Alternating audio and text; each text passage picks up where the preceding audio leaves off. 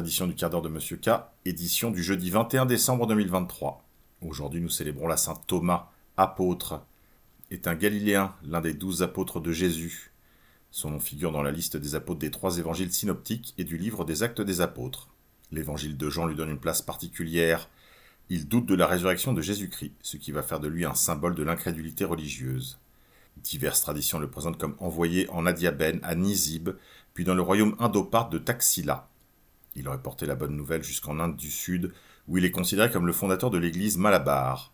Arrivé en Inde en 52, il y serait mort martyr aux environs des années 70 sur la colline qui s'appelle aujourd'hui Mont Saint-Thomas, près de Milapore. Son tombeau présumé se trouve dans la crypte de la basilique Saint-Thomas de Chennai. L'apôtre Thomas est présent dans la plupart des textes chrétiens antiques. Son nom inconnu avant lui signifie jumeau, traduit en grec Didymos. Au jardin, il est temps de nettoyer le feuillage des plantes vertes, d'entreprendre une taille de rajeunissement des vieux arbustes négligés, et d'examiner l'état des bulbes entreposés dans la cave comme nous l'avons dit en novembre. Il est temps de jeter tous les glaïeuls qui se rident ou qui deviennent spongieux. Citation. Il faut des hommes forts qui soient doux, des hommes humbles qui soient fiers, des hommes intelligents qui aient du cœur. Saint Louis, roi de France. Rumeur de guerre. Je bloquerai l'entrée de l'Ukraine dans l'OTAN, car ce sera le début de la Troisième Guerre mondiale. Déclaration du Premier ministre slovaque Fico. Rumeur de guerre encore. Préparez-vous car le processus a commencé. Le chef d'état-major des forces armées belges a déclaré L'Europe doit se préparer immédiatement à un éventuel conflit avec la Russie dans les années à venir. Via le courrier de l'Indien. Rumeur de guerre encore et encore. Le ministre allemand de la Défense envisage la reprise du service militaire. J'envisage toutes les options. Le ministre allemand de la Défense Boris Pistorius a évoqué samedi la possibilité de réintroduire le service militaire obligatoire dans le pays, qualifiant sa suspension d'erreur malgré les raisons qui existaient à l'époque. J'envisage toutes les options. À un moment donné, il y avait des raisons de suspendre le service militaire obligatoire, mais rétrospectivement c'était une erreur, a déclaré Pistorius dans une interview au journal allemand Die Welt. Toutefois, il est difficile de revenir à la conscription obligatoire aujourd'hui en raison d'un certain nombre de problèmes, notamment juridiques et politiques, a ajouté Pistorius. Dans le même temps, il envisage actuellement un modèle de conscription à la suédoise, où les hommes et les femmes sont considérés comme aptes au service militaire, mais où seule une partie d'entre eux est conscrite. Le 28 avril, Pistorius a déclaré à la presse espagnole que l'Allemagne n'envisageait pas de rétablir le service militaire obligatoire, car Berlin n'avait ni la capacité ni les moyens de le faire. La conscription générale en Allemagne a été abolie le 1er juillet 2011, via Sputnik et Aube Digital. Erdogan, L'Union européenne commet une erreur en obligeant la Turquie à attendre des années avant d'adhérer à l'Union tout en accordant à l'Ukraine et à la Moldavie le statut de pays candidat à l'adhésion, a déclaré le président turc Recep Tayyip Erdogan. L'Union européenne doit évaluer correctement la position de la Turquie. Depuis de nombreuses années, sous divers prétextes, l'UE retarde l'entrée de la Turquie dans les rangs de l'Union, même si d'un point de vue stratégique et économique, Ankara y est prête depuis longtemps. Et ces dernières années, il est devenu évident à quel point le pays est important et que la Turquie est influente, via le courrier de l'Indien. Haine antichrétienne, décapitation, vol. La crèche de la commune flamande de Mal en Belgique a été victime, comme l'année dernière, de plusieurs dégradations. La crèche de la mairie de Mal ne contient plus que deux bergers et une crèche vide. Marie et Joseph ont été décapités vendredi soir. L'âne a été endommagé et le mouton a également été volé samedi. Qui fait une chose pareille de toute façon s'interroge le bourgmestre.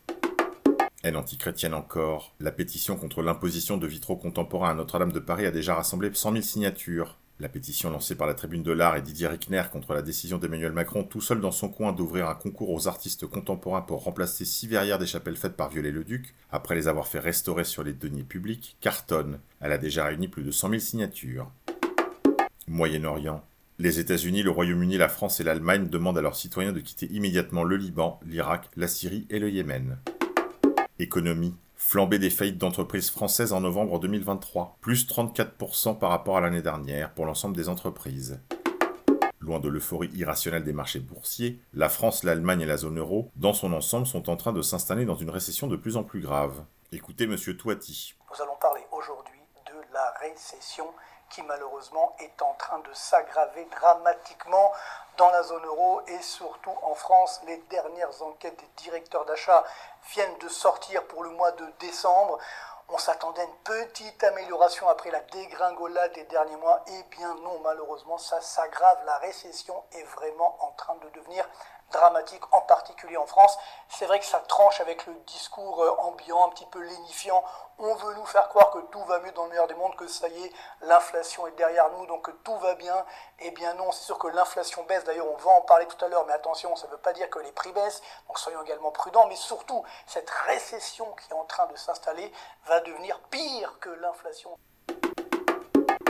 Loi immigration. Face à une population vieillissante, Jean-Luc Mélenchon se demande qui va bosser en France dans les prochaines années en cas de vote de la loi immigration, via BFM TV. Eh bien la question elle est vite répondue. L'immigration en France a très peu de valeur ajoutée. Un fort taux de chômage, un fort taux d'allocation, de HLM, d'échecs scolaires, et représente un coût total entre 30 et 50 milliards d'euros. Selon Marc Vanguard, les statistiques de l'immigration en France sont catastrophiques. 14% de taux de chômage des immigrés africains contre 6% pour les Français autochtones en 2021. 45% des immigrés africains vivant HLM. 33% des immigrés ont un niveau scolaire inférieur au lycée. 50 milliards d'euros, c'est le coût net de l'immigration estimé. Sur son compte X, Marc Vanguard donne de nombreuses infographies qui éclairent tous ces aspects.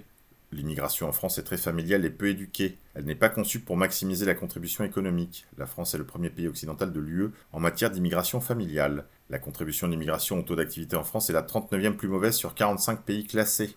Sans surprise, la part des aides sociales dans les revenus des ménages est contrastée. 7% pour les Français, deux fois plus pour les immigrés, soit 14%, et même trois fois plus concernant les immigrés africains, jusqu'à 22%.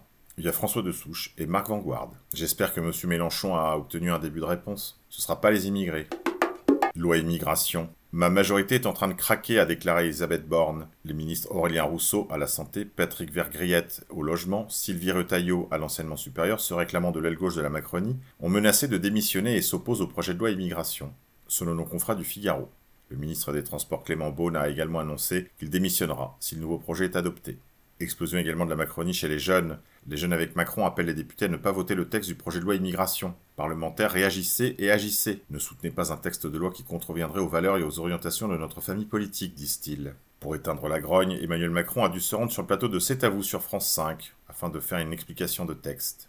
Malgré la bronca, de très nombreuses velléités de fronde ont été éteintes et beaucoup de ceux qui avaient promis qu'ils ne voteraient pas le texte l'ont voté tout de même. Un exemple, le groupe autour de François Bayrou. Une chose restera de cette crise autour de la loi immigration, de profondes fractures au sein de cette famille politique opportuniste et libérale. Tout cela devrait fragiliser gravement le mystère des voix centristes. Économie. Les tarifs des mutuelles vont fortement augmenter en 2024, plus 8% en moyenne. Les Français se soignent trop, se justifient les mutuelles, via France TV Info. International, la Corée du Nord a tiré lundi un missile balistique de longue portée potentiellement capable de frapper les États-Unis, ont annoncé Séoul et Tokyo, quelques heures seulement après un autre lancement tard dans la nuit d'un missile à courte portée. Via quoi de news? Crypto. Bitcoin vient d'entrer dans le top 10 des actifs globaux par market cap. Il rentre dans la shortlist de l'or, de Apple, Microsoft, Saudi Aramco, Alphabet, la compagnie qui possède Google, Amazon, Silver, Nvidia et Meta ou Facebook. Religion. Le Vatican s'apprête à excommunier 400 prêtres d'une église orientale indienne parce qu'ils ne se plient pas aux réformes liturgiques que François a désirées pour eux. Rappelons que l'excuse pour laquelle François n'agit pas contre le synode progressiste allemand est la crainte d'un schisme. Il semble moins timoré ici. Via lacroixinternationale.com. Résistance. Le tribunal espagnol ordonne l'arrêt des exhumations au Valle de los Caídos. Le tribunal contentieux administratif central numéro 11 de Madrid du tribunal national a ordonné au patrimoine national l'arrêt des exhumations qui ont lieu dans la vallée de los Caídos. Cette décision de justice fait suite aux demandes de la Fondation espagnole des avocats chrétiens, agissant au nom de la petite fille de l'une des 200 femmes enterrées dans la basilique de la vallée. Conformément aux dispositions de l'article 135.1, une audience est accordée au patrimoine national pour argumenter ce qu'elle estime opportun dans un délai de trois jours, à l'issue duquel il sera rendu un arrêt portant levé, maintien ou modification de la mesure adoptée. La plaignante a souligné que les travaux d'exhumation étaient effectués en violation du droit fondamental à la liberté religieuse, puisque les corps avaient été retirés et que des échantillons d'ADN avaient été prélevés sans le consentement des proches. Via Joachim de Albuquerque pour Mediapresse Info. Éruption. Une méga faille éruptive de plusieurs kilomètres de long s'est formée les nuits précédentes à proximité de la ville de Grindavik en Islande. Grand remplacement. L'Union européenne vient de décider à huis clos que son pacte pour la migration, qui s'imposera à toutes les lois nationales, obligera à la relocalisation forcée des migrants dans les pays membres. En cas de refus, une amende de 20 000 euros par migrant pourra être infligée. Via Figaro.fr. Justice. Selon l'enquête de l'IGPN, le policier qui a tué Naël n'était pas menacé. Le policier l'aurait frappé plusieurs fois à la tête avec la crosse de son revolver avant de le tuer. Plusieurs témoins disent avoir entendu le policier proférer des menaces de mort avant qu'il ne le tue. Via RTL.fr. Les droitards en sont pour leurs frais. Naël n'était certes pas un petit ange, mais soutenir de cette façon indiscriminée par pur penchant idéologique la police et l'auteur de ce crime est proprement scandaleux. Palestine occupée. Netanyahou ment. Guillaume Ancel, ancien militaire et spécialiste des questions de défense, était sur le plateau de nos confrères de C'est ce soir. Écoutez. Les, trois otages qui sont abattus par Tsal alors qu'ils se rendent euh, ne sont pas un accident. Ce sont des conséquences. Ce sont les conséquences des règles d'engagement qui ont été choisies par le gouvernement Netanyahou. ils ont mis Tsahal dans une situation que je vais résumer, ce n'est pas le terme exact qu'on emploie dans l'armée, mais ça veut dire ça, tir libre. C'est-à-dire qu'ils n'ont aucune contrainte d'engagement. Et donc dès qu'ils voient quelqu'un, ils ont le droit de flinguer avant même de réfléchir et de se dire mais c'est quoi qui se présente en face de nous? Pour tuer. C'est pour ça. Alors attention, c'est pour détruire. Hein. C'est-à-dire qu'on ne tire pas pour neutraliser, on ne tire pas dans jambes, on ne fait pas un tir de sommation, on détruit. C'est pour ça qu'il y a eu 163 pardon, journalistes déjà euh, tués depuis le début du conflit. C'est pour ça qu'il y a un grand nombre euh, de, collaborateurs euh, des ONG qui ont été tués. Pourquoi? Parce qu'il n'y a aucune contrainte à l'engagement du tir, au fait de tuer pour Tsahal. Et ça, ce sont des ordres qui sont donnés. Donc, pardon, mais euh, Netanyahou ment quand il dit euh, les soldats ont désobéi ou ils ne sont hmm. pas conformés aux règles d'engagement. Non, ils ont fait exactement ce qu'on leur a demandé. C'est-à-dire qu'ils flinguent tout ce qu'il y a en face d'eux. Et là, il y a trois otages qui se présentent, bah, ils sont flingués comme les autres. Ça aurait pu être des Palestiniens qui se rendaient, ça aurait pu être des gens d'une ONG qui veulent juste dire qu'ils voulaient sortir des combats. Ils ont été flingués de la même manière.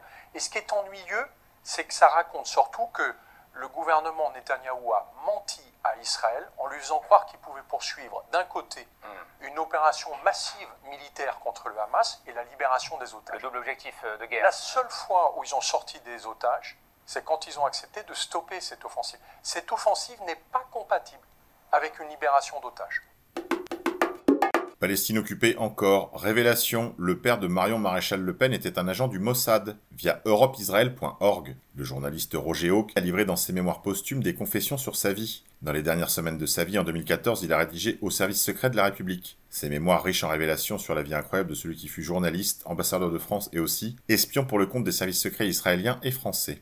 Il fut otage du Hezbollah à Beyrouth. Roger est alors correspondant de guerre quand il est libéré en 1987. Très vite, le Mossad le contacte. Puis la DGSE, grand connaisseur du Moyen-Orient, le chasseur de scoop continue à publier des articles notamment à Paris Match tout en aidant les services secrets à libérer des otages. Même la CIA le convie. À cette époque, les États-Unis cherchaient des renseignements sur l'Iran et l'Irak. Je me suis rendu à New York, mais également au Pentagone pour rencontrer des agents américains.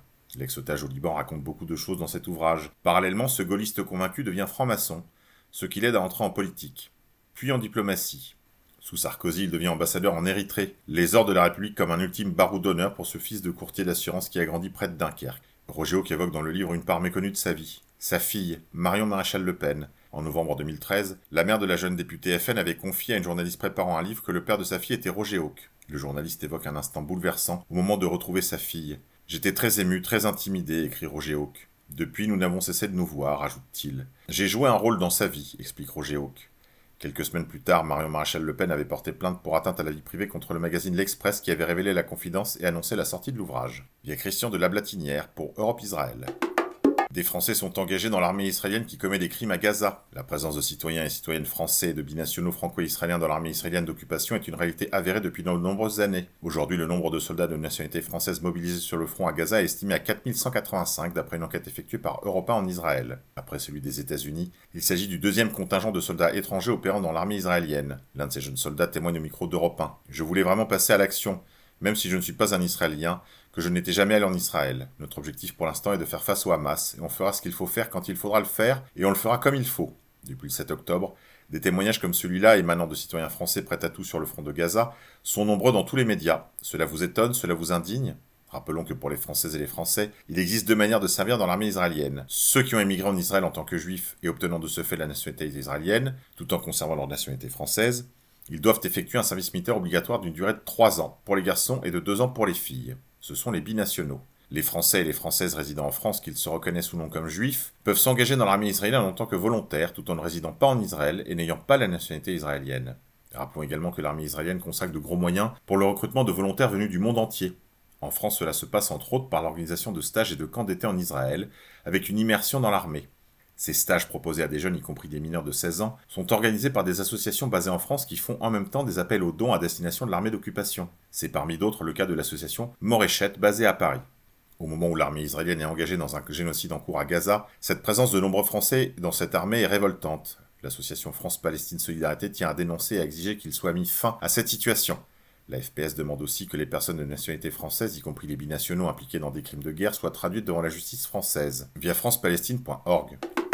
Réseaux sociaux, Palestine occupée. Thaïs Descuffion déclare Je me moque totalement que Gaza soit bombardé jour et nuit alors que mon pays est détruit par l'immigration massive et que des clercs se font violer chaque jour à Paris par des clandestins. Chacun ses combats. Selon l'Instagrammeuse, elle se moque totalement de la situation à Gaza. Qu'en est-il de la situation des chrétiens d'Orient? Que pense-t-elle par exemple de l'assassinat de Samar Anton et de Naïda Boulos à l'intérieur de l'église de la Sainte Famille à Gaza? Thaïs Descuffon oublie que le tireur de précision qui a assassiné ces deux femmes innocentes pourrait très bien être un des 4000 juifs franco-israéliens qui vont revenir en France après avoir commis ce genre de crime de guerre. Ça aussi, elle s'en moque.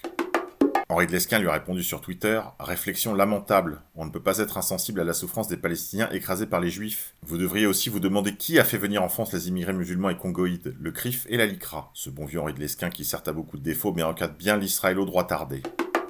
International. Le Bachabazi, une forme grave de maltraitance d'enfants camouflés en coutume afghane.